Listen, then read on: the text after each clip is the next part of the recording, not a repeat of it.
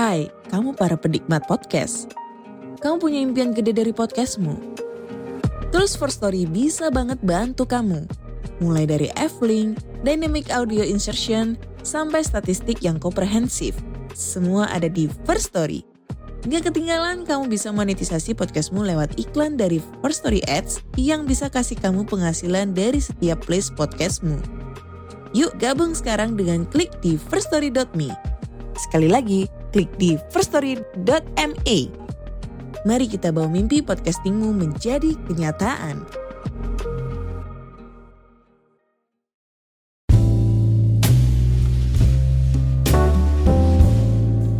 Halo, balik lagi di sebuah podcast filsafat. Halo semua. Oke, langsung aja nih. Maksud judulmu tuh gimana sih? Kita jelas-jelas dibikin repot sama hoax, kenapa kamu bilang ada gunanya? Ya, ada lah, tapi tentu nggak secara langsung ya. Gimana dah? Lagian kita juga bikin podcast ini kan biar orang tuh tahu, bisa mikir mana pandangan yang salah, mana yang benar. Bukannya gitu kan?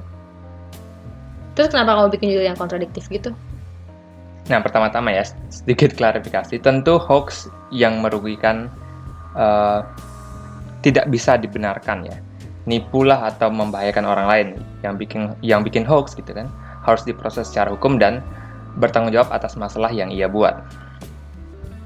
Nah, kalau konteksnya kayak gitu yang tadi aku bilang, itu namanya melanggar the harm principle yang mungkin nanti akan kita bahas lebih detail. Tapi lanjut aja dulu nih.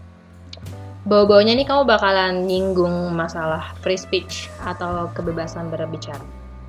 Iya benar, apalagi akhir-akhir ini kita lumayan banyak ya kasus tentang bagaimana kebebasan berbicara itu mulai direnggut. Oh ya, kayak kasusnya si yang baru tuh di Oscar Chris Rock yang ditampar sama si Will Smith. Kan heboh banget tuh.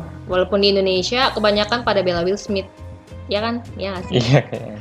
Kita emang lebih suka gebukin orang ya kalau merasa dihina ya emang gitu ya budayanya ya udahlah ya uh, ya selain Chris Rock banyak juga kayak mungkin komika lokal ya yang kena kasus ada yang kena kasus karena ngajak suatu komunitas ada yang bercandain daerahnya sendiri aja bisa di uh, kena kasus ada juga yang masalahin kucing lah kan jadi kamu perjuangin hak berbicara dan berpendapat orang-orang nih kayak yang dibilang Voltaire aku mungkin nggak setuju dengan apa yang kamu katakan tapi aku akan bilang sampai mati hakmu untuk mengatakannya Iya kayak gitu itu opini yang bagus ya dari Voltaire tapi gimana kalau aku kasih tahu kamu kalau ada filsuf yang melihat free speech bukan sebagai hak, tapi melainkan sebagai kegunaan.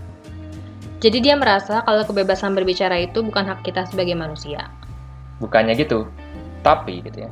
Entah manusia itu mempunyai hak untuk bebas berbicara maupun enggak gitu ya. Dia nggak peduli akan itu.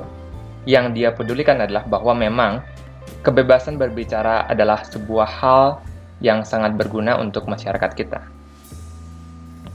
Menarik sih.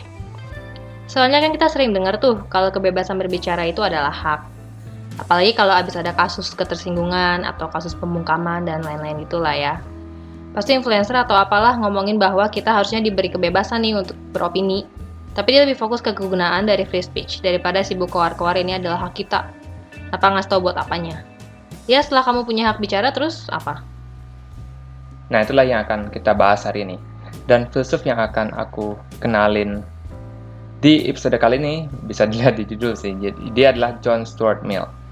Uh, kalau nggak salah, aku udah pernah mention dia gitu ya di episode kelima kalau nggak salah. Oh itu yang ngomongin tentang maukah kamu membunuh satu orang untuk menyelamatkan lima orang itu nggak sih? Ya itu pas kita lagi bahas tentang utilitarianisme. Nah John Stuart Mill atau biar singkat aja ya, mulai ke depannya kita, aku akan uh, panggil dia Mill aja ya, Mill. Jadi Mill adalah filsuf yang memiliki pandangan utilitarianisme. Jadi buat ngingetin kembali, mungkin kamu perlu jelasin nih secara singkat mengenai utilitarianisme ini. Oke nih ya, sepemahamanku, seingatku, utilitarianisme ini adalah teori etika normatif yang berpandangan bahwa tindakan yang baik adalah tindakan yang memaksimalkan utilitas atau kegunaan. Kalau belum jelas, biasanya disimplify dengan istilah the greatest happiness of the greatest number. Iya, kebahagiaan terbesar dari jumlah yang terbesar.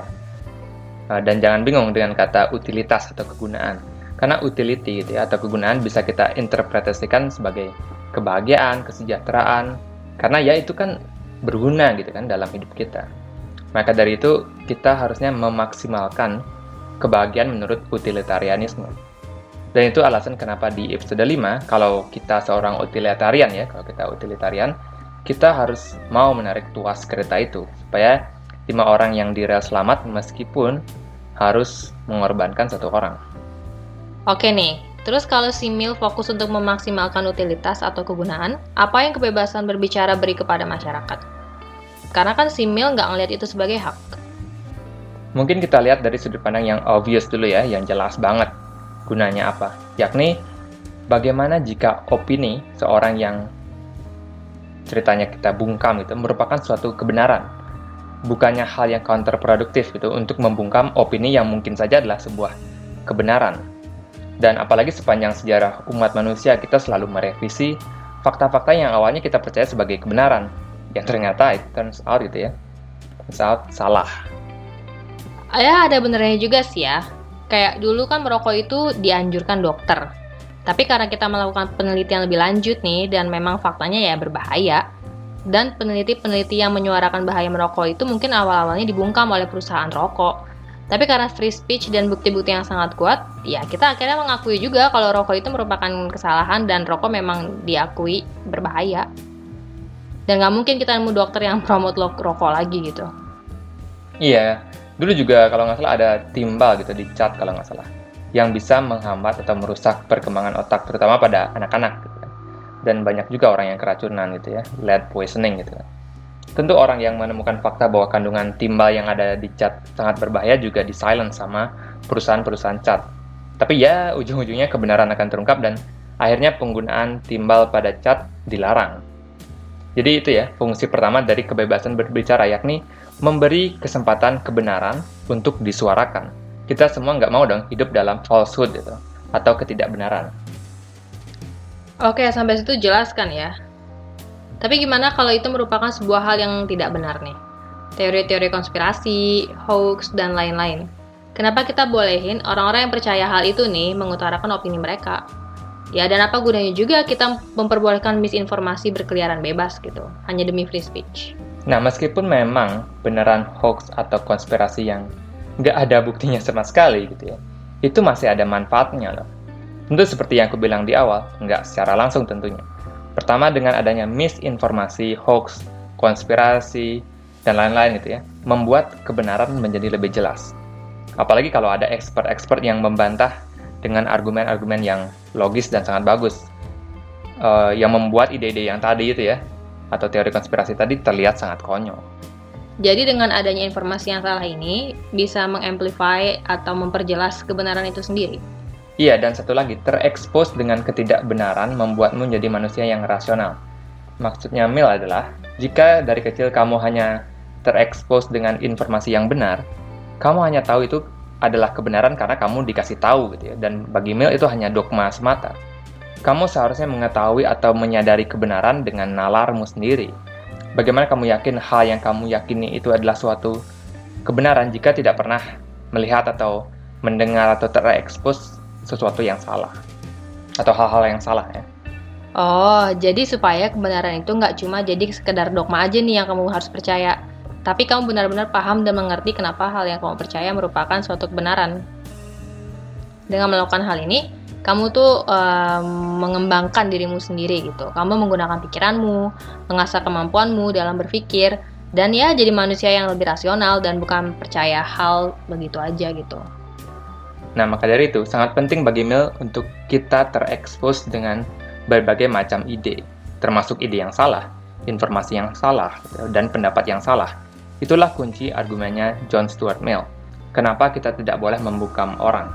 Kenapa masyarakat yang bebas berpendapat itu adalah hal yang kita idam-idamkan. Dan ngomong-ngomong soal kebenaran nih, kebenaran bukan soal ada pendapat yang salah dan ada pendapat yang benar gitu kan. Kita pikir kayak gitu.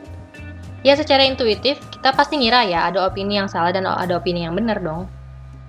Nah, tapi di dunia yang tidak hitam putih ini, lebih sering kebenaran tuh muncul dari kelas atau bentrokan dari ide-ide yang beda bukan cuma ada yang ngusulin hal benar, ada yang ngusulin hal salah nggak gitu biasanya.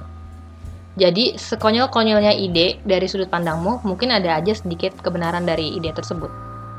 Ya gitu menurut Mel. Makanya sangat penting ada variasi ide di masyarakat. Jadi tentu kita harus lebih open mind terhadap suatu hal. Karena mungkin ada secercah kebenaran di sana.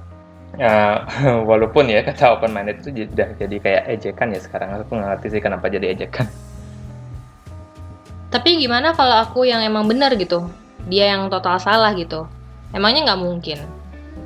Hmm, menurut Mel nggak mungkin karena tidak ada manusia yang infallibility gitu ya. Maksudnya infallibility adalah uh, kualitas untuk tidak mungkin salah. Kita sebagai manusia pasti ada pemahaman, pendapat atau ide kita yang salah. Maka dari itu lebih baik jika memang melalui argumen-argumen dan bukti-bukti yang kuat kita salah, ya mungkin memang kita salah gitu ya. Itulah maksudnya Mel mengenai infallibility. Makanya kita harus mau mendengarkan dan mencoba memahami pandangan musuh kita atau opini yang berseberangan lah.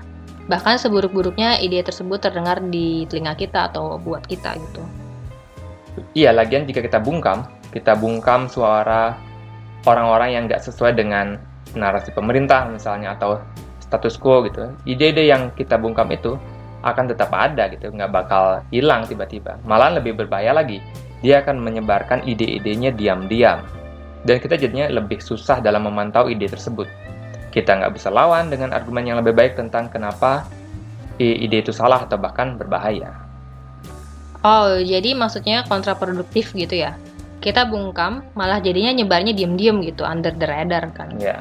Jadi lebih baik biarin aja di ruang publik, setidaknya kita bisa pantau nih, dan kita bisa lawan di tempat yang terang gitu.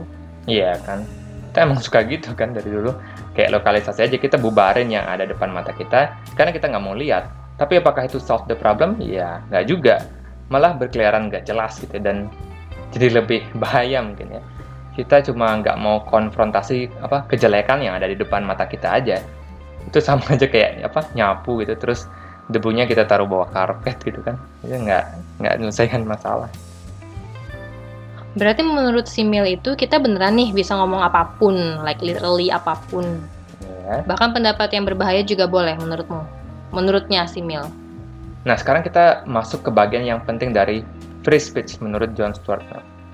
Dalam bukunya yang berjudul On Liberty atau Perial Kebebasan, dia mengusulkan the harm principle atau mungkin apa ya, asas menyakiti. Itu mungkin ya terjemahnya, aku nggak tahu juga sih. Tapi dia bilang, ini dia bilang gini, satu-satunya tujuan di mana kekuasaan dapat dilaksanakan secara sah atas setiap anggota masyarakat yang beradab yang bertentangan dengan keinginannya adalah untuk mencegah kerugian bagi orang lain. Gitu ya, jadi coba, coba deh kamu ya, sederhanakan biar lebih mudah dicerna. Hmm, jadi pemerintah atau yang punya wewenang atau kekuasaan dapat menggunakan power mereka kepada orang di luar kehendak orang itu sendiri jika itu bertujuan untuk mencegah orang lain mengalami kerugian, maksudnya kerugian fisik, materi, dan lain-lain. Tapi masih ribet dah. masih ribet ya. Uh, jadi mungkin ya intinya ya, menurut Mil tindakan atau aksi kita sebagai masyarakat hanya dibatasi jika itu merugikan orang lain. Yang mana berarti dalam konteks free speech, kamu bebas mengatakan apa pun selama itu tidak merugikan atau membahayakan orang lain. Misalnya nih ya, berarti ada orang yang bilang, ayo keroyok nih kelompok A mereka kan mereka tuh manusia yang menyebalkan nggak sesuai dengan prinsip kita lah gitu nah yang kayak gitu nggak boleh berarti ya kalau ngomong hal kayak gitu ya menurut Mil nggak apa-apa pemerintah turun tangan dan nangkep kamu atau siapalah yang ngomong kayak gitu intinya jika melanggar harm principle karena jelas-jelas yang kamu bilang tadi adalah hate speech gitu ya, dan ada kemungkinan menimbulkan kerugian ke orang lain maka pemerintah diperbolehkan ikut campur terhadap kebebasan berbicara itu. Oke, masuk akal sih ya. Terus ada nggak kasus-kasus unik gitu yang terjadi mengenai kebebasan berbicara ini? Karena mungkin kadang agak susah ya nentuin mana yang boleh diomongin, mana yang nggak boleh. Ada nih, aku pernah dengar tentang seorang bernama David uh, Irving. Dia adalah seorang jurnalis asal Inggris kalau nggak salah, dan dia juga adalah seorang Holocaust denier atau orang yang nggak percaya akan adanya Holocaust. Holocaust itu adalah genosida yang dilakukan oleh kaum Nazi itu kan ke kaum Yahudi Eropa. Pas Perang Dunia Kedua itu. Iya benar. Dan David Irving itu salah satu tokoh yang menyangkal hal tersebut pernah terjadi. Tapi kita tahu sendiri kan bahwa ngomongin Holocaust itu adalah suatu yang sensitif gitu di Eropa. Jadi ketika David Irving pergi ke Austria untuk menjadi pembicara kalau nggak salah. Dia ditangkap oleh kepolisian di sana atas tuduhan meremehkan Holocaust dan dituntut tiga tahun penjara. Walaupun ujung-ujungnya gitu cuma apa ya di penjara kayak 13 bulan doang. Terus kalau dilihat dari si harm principle-nya Mill, apakah ada yang dirugikan oleh hal tersebut? Karena kan argumennya si Irving itu hanyalah bahwa Holocaust itu nggak pernah terjadi. Bukan berarti dia mendukung genosida. Nah, maka dari itu banyak yang mengecam tindakan polisi Austria yang menangkap Irving. Meskipun mereka tidak setuju akan pendapat Irving akan Holocaust, tapi Irving harusnya diberikan kebebasan dalam menyampaikan opininya. Tapi aku paham sih, ngerti karena itu tuh sensitif banget ya di sana. Dan si Irving tuh berani banget nyangkal kejahatan perang yang amat sangat jahat itu. Ya, di mana banyak mungkin orang yang selamat dan masih trauma ya kan atas kejadian yang mengerikan itu. Ya, tetap aja dia nggak melanggar harm principle. Ya balik lagi dengan alasan kenapa kita seharusnya tidak membungkam pendapat orang. Biarin aja dia menunjukkan kebodohannya sendiri gitu ya. Atau menunjukkan betapa buruknya uh, diri mereka ya kita lawan dengan bukti-bukti bahwa Holocaust memang benar terjadi. Ya masuk akal sih ya, menurutku. Pada akhirnya memang sebaiknya ide dilawan dengan ide. Iya kan, karena ide nggak bakal bisa dihancurkan dengan pembungkaman. Ide yang buruk hanya bisa dilawan dengan ide yang lebih baik. Oke deh kalau kayak gitu. Semoga pada paham ya mengenai argumennya si John Stuart Mill nih, kenapa dunia di mana semua orang dapat mengemukakan pendapatnya adalah dunia yang kita semua dambakan. Dan walaupun free speech bukan hak ya, tapi keberadaannya sangat kita butuhkan nih supaya umat manusia dapat maju menjadi peradaban yang lebih baik lagi lewat diskusi yang produktif. Dah, gitu aja. Nah, ditambahkan sedikit nih, kalau kalian ngerasa podcast ini bermanfaat dan kalian merasa orang-orang perlu dengerin ini, bisa kali ya dibantu share gitu mungkin di IG atau sosmed kalian dan uh, jangan lupa tag kita di IG apa sih nama IG-nya? Sebuah podcast filsafat. Ya itulah ya. Oke, okay. aku juga. Aku email.